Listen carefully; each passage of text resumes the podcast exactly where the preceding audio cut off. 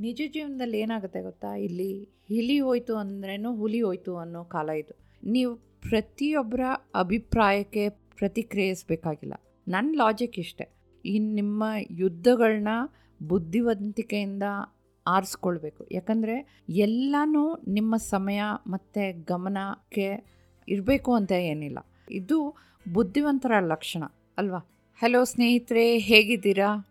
ಮೊದಲಿಗೆ ನಿಮಗೂ ನಿಮ್ಮ ಕುಟುಂಬದವರಿಗೆ ದೀಪಾವಳಿ ಹಬ್ಬದ ಹಾರ್ದಿಕ ಶುಭಾಶಯಗಳು. ಹಾಗೆ ನೀವು ಕೇಳ್ತಿದ್ದೀರಾ ಜ್ಞಾನಸೂತ್ರ ಪೋಡ್ಕಾಸ್ಟ್. ಸ್ವಾಗತ, ಸುಸ್ವಾಗತ. ನಾನು ನಿಮ್ಮ ಪ್ರೀತಿಯ ಗೆಳತಿ ಜ್ಯೋತಿ ಜಿ. ಎಲ್ಲರಿಗೂ ಹೃತ್ಪೂರ್ವಕ ನಮಸ್ಕಾರಗಳು. ಎಲ್ಲರೂ ಈ ಕಾರ್ತಿಕ ಮಾಸದಲ್ಲಿ ದೀಪಾವಳಿ ಹಬ್ಬದ, ಏನೋ, ಸಡಗರದಲ್ಲಿ ಮುಳುಗಿರ್ತಾರೆ. ದೀಪಾವಳಿ ಅಂದ ಕೂಡಲೇ ನಮಗೆ ಜ್ಞಾಪಕಕ್ಕೆ ಬರೋದು ಬೆಳಕಿನ ಹಬ್ಬ, ಅಲ್ವಾ? ಕತ್ತಲೆಯ ಮೇಲೆ ಬೆಳಕು, ಕೆಟ್ಟದರ ಮೇಲೆ ಒಳ್ಳೆಯದು, ಮತ್ತು ಅಜ್ಞಾನದ ಮೇಲೆ ಜ್ಞಾನದ ಆಧ್ಯಾತ್ಮಿಕ ವಿಜಯನ ಸಂಕೇತ ಮಾಡುತ್ತೆ ಈ ದೀಪಾವಳಿಯ ಹಬ್ಬ. ಹಲವಾರು ಕಥೆಗಳಿದೆ, ನಮ್ಮ ಪುರಾಣಗಳಲ್ಲಿ ಕೇಳಿರ್ತೀರ? ಈ ಹಬ್ಬ ಮುಖ್ಯವಾಗಿ ನಿಮಗೆ ಏನು ವಿಶೇಷ ಅಂದರೆ ದೀಪಾವಳಿಯ ದೀಪಗಳು. ಸಾಲು ಸಾಲಾಗಿ ಎಲ್ಲಿ ನೋಡಿದರೂ ದೀಪಗಳಿರುತ್ತೆ. ನಮ್ಮ ಎಲ್ಲ ಕರಾಳ ಆಸೆಗಳನ್ನ ಮತ್ತು ಕೆಟ್ಟ ಆಲೋಚನೆಗಳನ್ನ ನಾಶ ಮಾಡುವ ಸಮಯವನ್ನು ಈ ದೀಪಾವಳಿ ಸೂಚಿಸುತ್ತೆ. ನಿಮ್ಮಲ್ಲಿರುವ ದುಷ್ಟತನಗಳನ್ನ ನಿರ್ಮೂಲನೆ ಮಾಡಿ ಅಂತ ಎಚ್ಚರಿಸ್ತಾ ಇದೆ. ಮತ್ತು ಮುಂದೆ ಬರೋ ದಿನಗಳು ನೀವು ಸದ್ಭಾವನೆಯೊಂದಿಗೆ ಮುಂದುವರಿಸೋದಕ್ಕೆ ನಿಮಗೆ ಶಕ್ತಿ ಮತ್ತು ಉತ್ಸಾಹನ ನೀಡಲಿ ಅಂತ.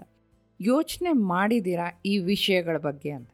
ಪರವಾಗಿಲ್ಲ, ಇನ್ನೂ ಕಾಲ ಏನು ಮಿಂಚಿಲ್ಲ, ಆ ಸಮಯ ಇವಾಗೇ ಕೂಡಿ ಬಂದಿದೆ ಅಂತ ನಿಮಗೆ ಅಂತ ಅಂದ್ಕೊಳ್ಳಿ ಅಷ್ಟೇ, ಸಿಂಪಲ್.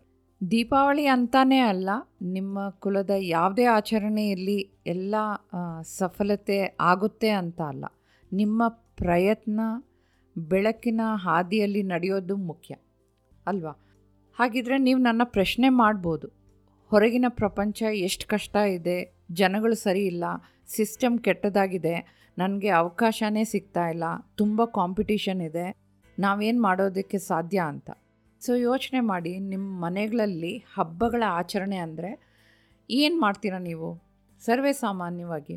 ನಿಮ್ಮ ಮನೆ ಮತ್ತು ಕೆಲಸದ ಸ್ಥಳಗಳನ್ನ ಶುಚಿಗೊಳಿಸ್ತೀರಾ? ಎಲ್ಲ ಕಡೆ ಡೆಕೋರೇಷನ್ ಮಾಡ್ತೀರಾ? ಹೊಸ ಹೊಸ ಸಾಮಾನುಗಳನ್ನ ಕೊಂಡ್ಕೊಳ್ತೀರಾ? ಎಲ್ಲ ಕಡೆ ಅಲಂಕಾರನ ಮಾಡ್ತೀರಾ? ಮತ್ತು ಒಳ್ಳೆ ಬಟ್ಟೆಗಳನ್ನ ಧರಿಸೋದು, ಅಲ್ವಾ? ಎಲ್ಲರೂ ಮಾಡ್ತೀವಲ್ವ ಈ ಕೆಲಸನ?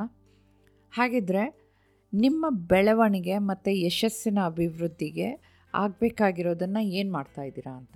ನಿಮ್ಮ ಬೆಳವಣಿಗೆ ಮತ್ತು ಯಶಸ್ಸಿಗೆ ಅಭಿವೃದ್ಧಿ ಆಗಬೇಕು ಅಂದರೆ ನಿಮ್ಮ ಯುದ್ಧವನ್ನು ನೀವು ಬುದ್ಧಿವಂತಿಕೆಯಿಂದ ಆಯ್ಕೆ ನೀವೇ ಮಾಡಬೇಕು. ಇವಾಗಿನ ಕಾಲದಲ್ಲಿ ಯುದ್ಧ ಎಲ್ಲಿ ಅನ್ಕೋಬೇಡಿ. ತುಂಬ ಇದೆ. ಉದಾಹರಣೆಗೆ ನಾನು ನಿಮಗೆ ಒಂದು ಸಣ್ಣ ಕತೆ ಹೇಳ್ತೀನಿ. ದಿಟ್ಟವಾಗಿ ಕೇಳಿಸ್ಕೊಳ್ಳಿ, ಯಾಕಂದರೆ ಅರ್ಥ ಮಾಡ್ಕೊಳ್ಳೋಕ್ಕೆ ನಾನು ಏನು ಹೇಳ್ತಾ ಇದ್ದೀನಿ ಅನ್ನೋದು ಏನು ಸಾಧಿಸಬಹುದು, ಏನು ಅಳವಡಿಸ್ಕೊಳ್ಬಹುದು ನಿಮ್ಮ ಜೀವನದಲ್ಲಿ ಅನ್ನೋದು ಸೂಚನೆ ಈ ಕಥೆಯಲ್ಲಿದೆ. ಸೊ ಶುರು ಮಾಡ್ತಾ ಇದ್ದೀನಿ ಆ ಕಥೆನ ಕೇಳಿ. ಒಳ್ಳೆ ಬಿಸಿಲಿನ ದಿನ ಅದು. ಕಾಡಿನಲ್ಲಿ ಒಂದು ನದಿ ತುಂಬ ನೀರು ತುಂಬಿಕೊಂಡು ಹರಿತಾ ಇದೆ. ಇವಾಗಿನ ಮಳೆಕಾಲ ಅಲ್ವಾ? ಹಾಗಾಗಿ ಆ ನದಿಗೆ ಒಂದು ದೊಡ್ಡ ಆನೆ ಚೆನ್ನಾಗಿ ಸ್ನಾನ ಮಾಡಿಕೊಂಡು ಆ ಎಳೆ ಬಿಸಿಲನ್ನ ಆನಂದಿಸ್ತಾ ಇರುತ್ತೆ. ಆ ಕಾಡಿನಲ್ಲಿ ಓಡಾಡ್ತಾ ಇರುತ್ತೆ. ನಡೀತಾ ನಡೀತಾ ಅದು ಕಾಡಿನ ಸೇತುವೆ ಬಳಿ ಬಂದು ನಿಂತ್ಕೊಳ್ಳುತ್ತೆ. ಬಂದು ನಿಂತ್ಕೊಂಡು ಎದುರುಗಡೆ ಒಂದು ಹಂದಿನ ನೋಡುತ್ತೆ. ಹಂದಿ ಅಂದ ಕೂಡಲೇ ನಿಮಗೆ ಏನು ಅನಿಸುತ್ತೆ? ಏನು ಚಿತ್ರ ಬರುತ್ತೆ ನಿಮ್ಮ ಮುಂದೆ? ಕರೆಕ್ಟ್. ಅದು ಸಂಪೂರ್ಣವಾಗಿ ಕೆಸರಿನಲ್ಲಿ ತೋಯ್ದು ಕೊಳೆಯಿಂದ ತುಂಬಿಕೊಂಡಿರುತ್ತೆ. ಅಷ್ಟು ಗಲೀಜಾಗಿರುತ್ತೆ ಆ ಹಂದಿ. ಈ ದೊಡ್ಡ ಆನೆ ಏನು ಮಾಡುತ್ತೆ ಅಂದರೆ ಆ ಹಂದಿ ವಿರುದ್ಧ ದಿಕ್ಕಿನಿಂದ ಬರೋದನ್ನು ನೋಡಿ ಸದ್ದಿಲ್ಲದೆ ಅದು ಸೈಡ್ಗೆ ಹೋಗಿ ಜಾಗ ಕೊಡುತ್ತೆ. ಈ ಕೊಳಕು ಹಂದಿ, ಈ ಸೇತುವೆನ ದಾಟೋಗೋದಕ್ಕೆ ನಂತರ ಏನಾಯಿತು ಅನ್ನೋದು ತುಂಬ ತುಂಬ ಮುಖ್ಯ. ಗಮನ ಇಟ್ಟು ಕೇಳಿ. ಯಾಕಂದರೆ ಇಂಥ ಘಟನೆಗಳು ನಮ್ಮ ಜೀವನದಲ್ಲಿ ನಡೀತಾ ಇರುತ್ತೆ. ಸೊ ಕೇಳಿ. ಮುಂದೆ ಏನಾಯಿತು ಅಂದರೆ ಈ ಕೊಳಕು ಹಂದಿ ಸೇತುವೆನ ದಾಟ ಹೋಗುತ್ತೆ, ತುಂಬ ಗರ್ವ ಪಡುತ್ತೆ, ಯಾಕಂದರೆ ಆನೆ ಜಾಗ ಕೊಡ್ತಲ್ವ?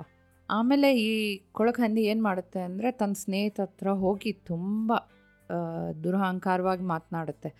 ನಾನಂದರೆ ಎಷ್ಟು ಭಯ ಇದೆ ಅಂದರೆ ದೊಡ್ಡ ದೊಡ್ಡ ಪ್ರಾಣಿಗಳು ಕೂಡ ನನ್ನ ನೋಡಿ ಹೆದರ್ಕೊಂಡು ಇದ್ದಾರೆ ಅಂತ ಹೇಳುತ್ತೆ. ಯಾಕಂದರೆ ದೊಡ್ಡ ಆನೆ ಕೂಡ ಅದಕ್ಕೆ ಸೇತುವೆ ದಾಟೋಕ್ಕೆ ಅವಕಾಶ ಮಾಡಿಕೊಡ್ತಲ್ಲ.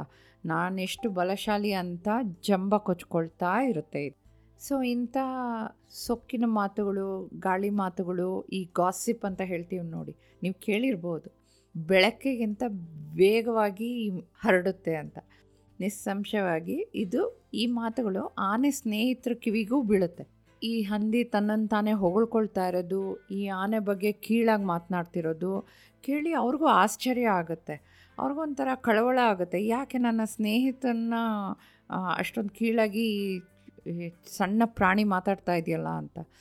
ಹೋಗಿ ಆ ಆ ದೊಡ್ಡ ಆನೆಯೊಂದಿಗೆ ಮಾತನಾಡ್ತಾರೆ ಮತ್ತು ಹಂದಿ ಹೇಳ್ತಾ ಇದ್ದ ಕತೆ ಈ ಭಾಗವನ್ನು ಹಂಚ್ಕೊಳ್ತಾರೆ. ಅಂದರೆ ಅಲ್ಲಿ ನಡೆದಿದ್ದ ವಿಷಯನ ಏನು ಅಂತ. ನಿಜವಾಗಿ ಏನಾಯಿತು ಅಂತ ಈ ದೊಡ್ಡ ಆನೆನ ಪ್ರಶ್ನೆ ಮಾಡ್ತಾ ಇದ್ದಾರೆ. ದೊಡ್ಡ ಆನೆ ಮುಗುಳ್ನಗುತ್ತೆ ಆ ಮುಗುಳ್ನಗಿ ಉತ್ತರಿಸುತ್ತೆ. ನಾನು ಆ ಹಂದಿಯನ್ನು ನನ್ನ ಕಾಲಿನಲ್ಲಿ ಹಾಕಿ ತುಳ್ದಾಕ್ಬೋದಾಯಿತು, ಹೊಸ್ಕಾಕ್ಬೋದಾಗಿತ್ತು. ಆದರೆ ನಾನು ಚೆನ್ನಾಗಿ ನದಿಯಲ್ಲಿ ಸ್ನಾನ ಮಾಡಿಕೊಂಡು ಬಿಸಿಲನ್ನು ಆನಂದಿಸ್ತಾ ಇದ್ದೆ.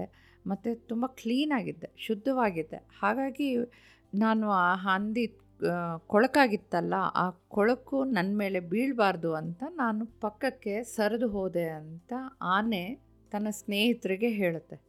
ಹಾಗಾದರೆ ಸ್ನೇಹಿತರೆ ಕಥೆಯ ನೈತಿಕತೆ ಏನು? ನಿಜ ಜೀವನದಲ್ಲಿ ಏನಾಗುತ್ತೆ ಗೊತ್ತಾ? ಇಲ್ಲಿ ಹಿಲಿ ಹೋಯ್ತು ಅಂದ್ರೇನು ಹುಲಿ ಹೋಯ್ತು ಅನ್ನೋ ಕಾಲ ಇದು. ನೀವು ಯೋಚಿಸಬೇಕಾದ ಪ್ರಶ್ನೆ, ನಿಮ್ಮ ಜೀವನದಲ್ಲಿ ಈ ತರಹ ದುರಾಂಕವಾಗಿರೋದು, ಯಾವಾಗಲೂ ನೆಗೆಟಿವ್ ಮಾತಾಡೋ ಜನ ನಿಮ್ಮ ಸುತ್ತ ಇದ್ದಾರಾ? ರಾಜಕೀಯ ತಂತ್ರ ಮಾಡೋರು ಇದ್ದಾರಾ? ಬೆನ್ನಿಗೆ ಚೂರಿ ಹಾಕೋ ಜನ ಸಂಪರ್ಕಕ್ಕೆ ಬಂದಿದ್ದಾರಾ?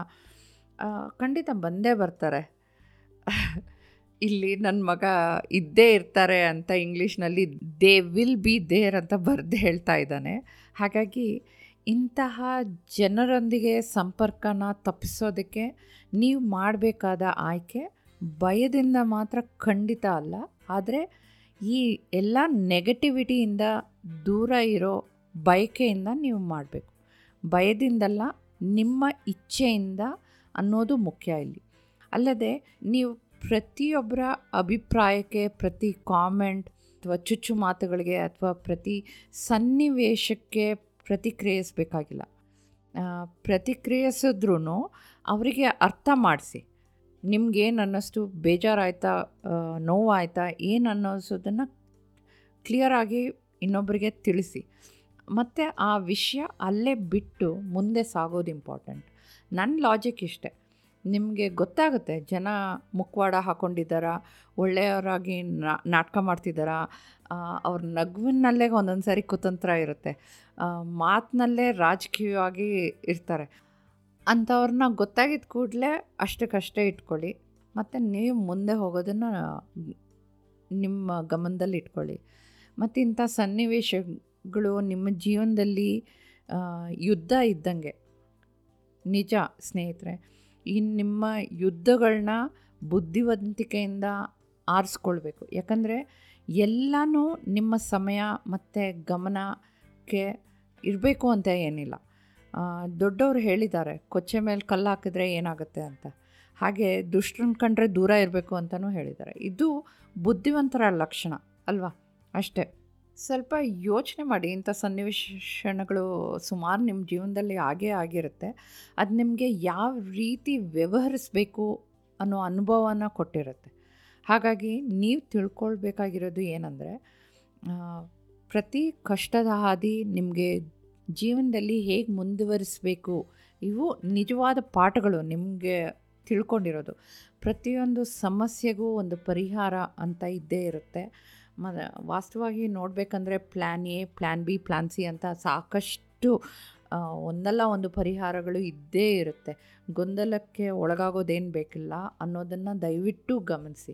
ಎಂತಹ ಘಟನೆಗಳೇ ಆಗಿರಲಿ, ನಿಮ್ಮ ಭಾವನೆಗಳು, ನಿಮ್ಮ ಎಮೋಷನ್ಸ್ನ ದಯವಿಟ್ಟು ಗಮನಿಸಿ. ಯಾಕಂದರೆ ಅದು ನಿಮ್ಮ ಮೇಲೆ ಪರಿಣಾಮ ಬೀರ್ತಾ ಇರುತ್ತೆ. ಅದನ್ನು ನೀವು ಹೇಗೆ ಅನುಭವಿಸ್ತಿದ್ದೀರಾ ಅದನ್ನು ಒಪ್ಕೊಳ್ತಾ ಇದ್ದೀರಾ ಅದಕ್ಕೆ ಸರಿಯಾಗಿ ನೀವು ಪ್ರತಿಕ್ರಿಯಿಸ್ತಿದ್ದೀರಾ ಅನ್ನೋದನ್ನು ತಿಳ್ಕೋಬೇಕು. ಅದು ತುಂಬ ತಡ ಕೂಡ ಮಾಡಬೇಡಿ. ದಯವಿಟ್ಟು ಬೇಗ ಎಚ್ಚೆತ್ಕೊಳ್ಬೇಕು, ಗುರುತಿಸ್ಕೊಳ್ಬೇಕು ಬೆಳಕಿನ ಹಾದಿಯಲ್ಲಿ ನಡೆಯೋದನ್ನು ಕಲಿಬೇಕು. ನಿಮ್ಮ ಲೈಫ್ ಸೆಲೆಬ್ರೇಷನ್ಸ್ಗೆ ಕಾರಣಗಳು ಅಸಂಖ್ಯಾತವಾಗಿರುತ್ತೆ. ಅದನ್ನು ಗಮನಿಸ್ಬೇಕಷ್ಟೆ. ಮತ್ತು ಈ ದೀಪಾವಳಿ ನಿಮ್ಮ ಜೀವನದ ಪ್ರಯಾಣದಲ್ಲಿ ಬೆಳಕು ಮತ್ತು ಪ್ರೀತಿಯಿಂದ ತುಂಬಿದ ಸಮಯ ನಿಮ್ಮದಾಗಿರಲಿ ಅಂತ ನಾನು ಬಯಸ್ತೀನಿ. ಮತ್ತು ನಾವು ಬಲಿಪಶುಗಳಾಗೋದು ಬೇಡ. ವಿಜಯಶಾಲಿಗಳಾಗಿ ನಿಮ್ಮ ಆಯ್ಕೆ ಆಗಿರಲಿ ಈ ಬೆಳಕಿನ ಜೀವನ ನಡೆಸೋದಕ್ಕೆ. ಖಂಡಿತ ಸಾಧ್ಯ ಇದೆ. ನಿಮ್ಮ ಪ್ರಯತ್ನ ಅದರಲ್ಲಿ ಮುಖ್ಯ. ಹಾಗೆ ತುಂಬ ಖುಷಿ ಆಗ್ತಿದೆ ಇಷ್ಟೊತ್ತು ನಿಮ್ಮ ಸಮಯ ಮತ್ತು ತಾಳ್ಮೆಯಿಂದ ಈ ಕಥೆಯನ್ನು ಕೇಳಿದ್ದಕ್ಕೆ ಧನ್ಯವಾದಗಳು. ಜ್ಞಾನಸೂತ್ರದ ಪೋಡ್ಕ್ಯಾಸ್ಟ್ ಹನ್ನೊಂದನೇ ಸಂಚಿಕೆ. ಅರ್ಥಪೂರ್ಣ ಜೀವನ, ನಿಮ್ಮ ಯುದ್ಧವನ್ನು ನೀವು ಬುದ್ಧಿವಂತಿಕೆಯಿಂದ ಆರಿಸಿಕೊಂಡಾಗ. ಮುಗಿಸ್ತಾ ಇದ್ದೀನಿ. ಹಾಗೆ ಮರಿಬೇಡಿ ಸ್ನೇಹಿತರೆ, ಈ ಸಂಚಿಕೆ ಕೇಳಿದ ನಂತರ ನೀವು ನಿಮ್ಮ ಜೀವನದಲ್ಲಿ ಏನಾದರೂ ಬದಲಾವಣೆ ಮಾಡ್ಕೊಂಡ್ರಾ? ಖಂಡಿತ ನನಗೆ ತಿಳಿಸಿ. ಇಲ್ಲ, ನಿಮ್ಮ ಕಾಮೆಂಟ್ ಬಾಕ್ಸ್ನಲ್ಲಾದರೂ ತಿಳಿಸ್ಬಹುದು. ಎಲ್ಲರಿಗೂ ಮತ್ತೊಮ್ಮೆ ದೀಪಾವಳಿ ಹಬ್ಬದ ಶುಭಾಶಯಗಳು. ಧನ್ಯವಾದ.